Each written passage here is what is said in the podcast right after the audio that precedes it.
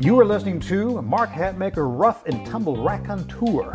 This is a grab bag of old school Western martial arts, resurrected indigenous ways, and empirical musings tinged with a heavy dose of respect, admiration, let's call it hero worship, for these hosses of yore.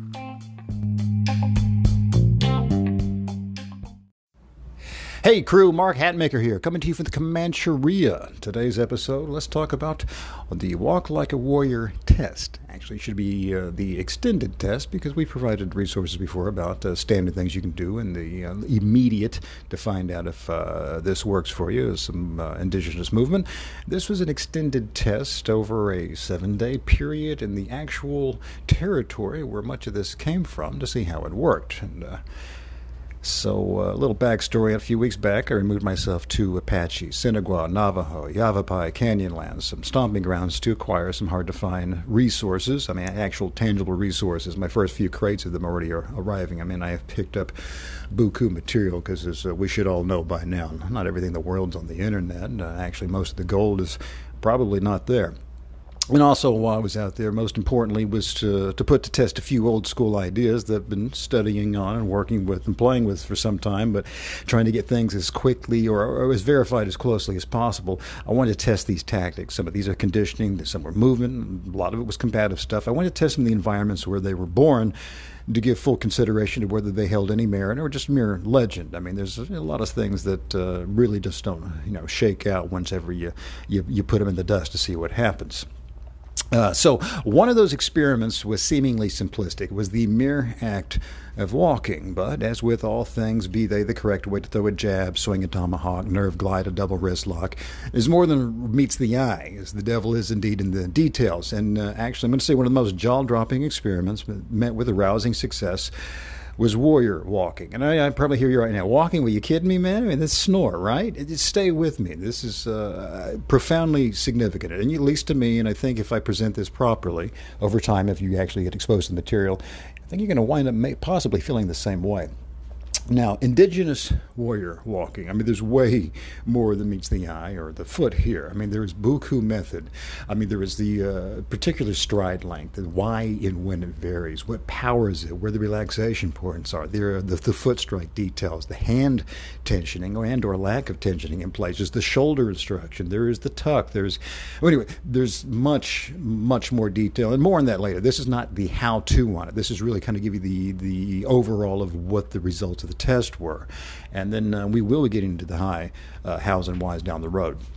This just is an indigenous uh, talk as well, so we have to keep in mind early boxers, early wrestlers, early physical culturists, which is actually the forerunner of what we think of bodybuilders today, all you know, pre-supplements and and uh, uh, steroids and such. So physical culturists, boxers, wrestlers, pugilists, they used walking for wind, or as they called it in the, uh, in the old days, bottom. Uh, and uh, for the leaning effect, meaning you know strip body fat off of you. We think of road work going on all the time. We think you know you know this is you got to get out there and round and uh, pound the pavement. Well, they thought this was anathema. I mean, the most, uh, and uh, they're not alone in this. The most up to date and sound exercise physiology and kinesiology studies confirm that it is a far more leaning to do walking as road work than the much touted HIIT, which is the high intensity interval uh, training. The mechanism behind it is what we'll cover all that down the road, but a lot of it you can come down to whatever the basic what's going on afterwards. Yes, indeed, sprinting can indeed and will do some leaning up, but we're talking about you know, athletes at the margins, people who are already uh, well deep into the weeds with and, and competitive with it. It can work wonders with us, but when you go head to head comparison on it, we cannot fail to forget that what is going to give you the most uh, are you able to continue on with your sustained activity? We all know we throw in the sprints, we're kind of wiped, right? We got to have a recovery period, and also we can't forget about it. it brings on the feelings of hunger, the satiety. How much do we feel uh, the need to want to eat afterwards? I'm not talking immediately after. We're talking about as the day goes on. So whatever you're trying to do in that sprint to boost the the max O2, if you're looking for the leaning effect as well, you're also uh, and uh, won't get all the chemical makeup, but you're uh, increasing the amount of the hormones that will cause you to feel hungry. Where the other old school method, you don't have that. Actually, you see it dip and decrease, and they're saying this is why we're actually getting some leaning effect without the uh, corresponding uh, fatigue and or uh, pounding and grinding on the skeleton. Again, we're going to get really deep in the weeds in the science on it later on. Again, this is just uh, the overview. So again, old-time boxers, pugilists, scufflers, wrestlers, physical cultures, they, are all advising against running. Now, uh, Apache warriors and other plains tribes, uh, wonderful walkers, and it's not a walk like we might standardly think. I mean, they, they often disappeared into canyon land. It's just tough territory, uh, and uh, leaving the lagging cavalry behind. What you hear, this is uh, referring to their loping stride, quote miles eating pace unquote. And keep in mind again this is not easy terry a territory.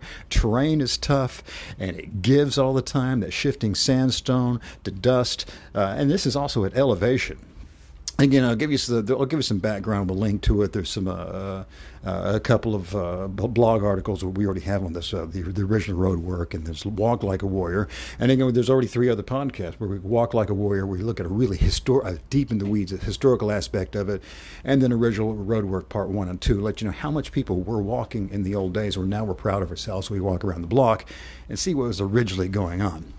Now, disclosure. Let's talk about gear and uh, my skeleton for what you might need to do for the walking. First of all, no special gear required. I mean, I hit winter canyon land and lava fields in a pair of worn Merrell shoes that I kid you not have holes in them, and I just put on a pair of wool socks uh, underneath that because again it was winter and there's snow on the ground. I wanted to get come as close to the moccasin effect, very thin and unforgiving material. And uh, actually, I mean, I have some moccasins, but they're coveted, and I didn't want to risk them in the investment, so there I made that concession. Uh, no hiking boots. Chose not to. I packed them in case I uh, chickened out and decided to go to them, but never even laced them up.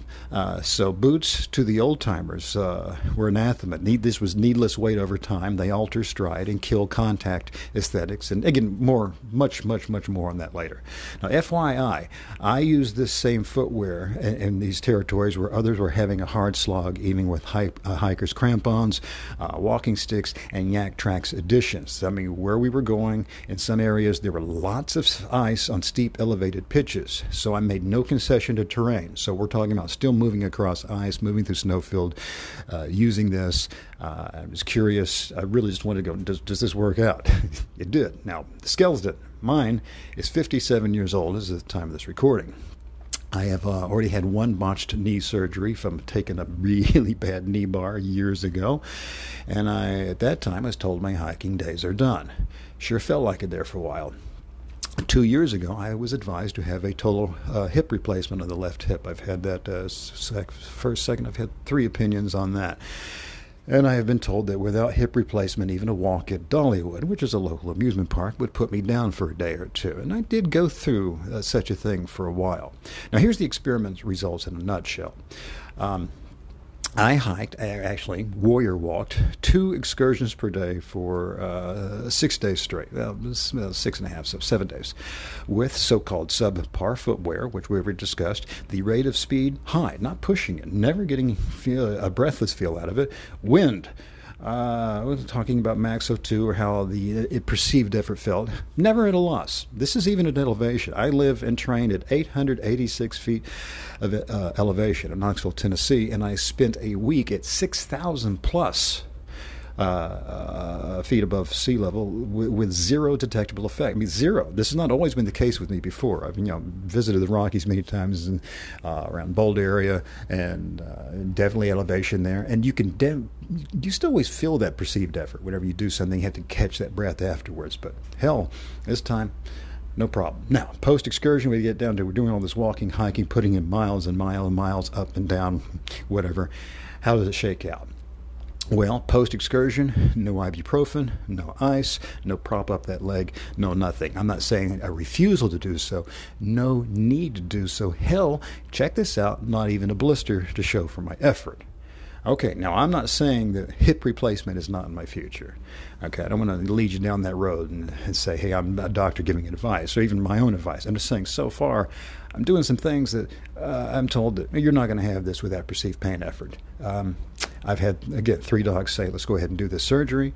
And so far, eh. so I really think it's really turning myself over completely to the old school way. Three years of unleaded training and disciplined adherence to learning the warrior's walk. Well, hell, it sure feels like I kind of kicked that hip surgery can down the road. I'm not saying it ain't coming, but I'm saying it ain't right now. All right, so that's kind of the background on how that test worked out. Coming soon, in case you're wondering, well, what the hell is this Warriors Walk you're talking about? Well, I will go into the detailed hows and whys and the eternal feel of this Warrior Walking. We'll present these via blog and podcast episodes. And this is something you don't have to take to Canyonlands to tra- uh, uh, test. Of course, I, I hardly encourage it because it's just so damned gorgeous out that way. And you'll enjoy it and you can actually revel. You can almost get yourself tearful going uh, if you're coming from a place of deficit and going, there's this much uh, improvement going on. Now you can uh, work this material right where you're at. Every step you take can be that way, but we have come up with two possible programs for you that we'll be presenting down the road to the Black Box Brotherhood. There's an 18 week uh, Warrior Walk plan. This is for everyday folk who just want to lean up. You will strip down on weight, whip that skeletal support into shape, and build cardiovascular efficiency, all the while taking in the scenery. This is man, woman, whoever. Warrior Walking is an equal opportunity invigorator and rejuvenator. And if, again, as far as uh, weight goes, I'm not talking, I'm 57 years old and and uh, I'm saying not doing too bad on, on the shape thing right now. It's nothing but unleaded. It's nothing but uh, whatever bag work I put in, whatever wrestling I put in, and walking. I do zero running. I do zero burpees. I don't swing a kettlebell. I don't do anything along those lines. So uh, again, my anecdote of one says, I, I, wish I knew, I wish I was doing this decades ago. Okay, the second plan is the, the real serious warriors out. This is the 30 week plan. When I say 30 weeks, you can constantly repeat these, but it's getting you to a place where you're going to feel like you just bam, hit it wherever you want to go. The 30 week plan for warrior walking, and uh, we're calling it ready to raid, uh, that's going to put you right where you need to be, whether for easy stripped, lean and mean for your athletic physique, you like to have that nice lean and mean look all the time, or you're ready to raid in Canyonland, you're ready to go to elevation every day and go, hmm, let's let's do this thing, and you know hit out there. Again, uh, I'll put these links in there. You can read about it, or you can just lock in your stride. Join that Black Box Brotherhood, man. I'm telling you where the, that's where it's at. Get some access to material. Those two uh, walking programs will be coming up. I'm going to want to say 60 uh, to 90 days, but in the meantime, though, we'll actually tell. I'll be doing some episodes down the road about actually how to do it. Uh, but the programs will let you know how to do some daily application to get you where you want to go. Again, uh, if you like what you're hearing, really appreciate it. Go over to the extremeselfprotection.com, uh, have a look see all our tons, hundreds and hundreds of products. The Indigenous Ability blog, if you like reading about uh, some science and history behind some of this old school rough and tumble, or just put your ears on this podcast. So uh, take care of yourself, crew.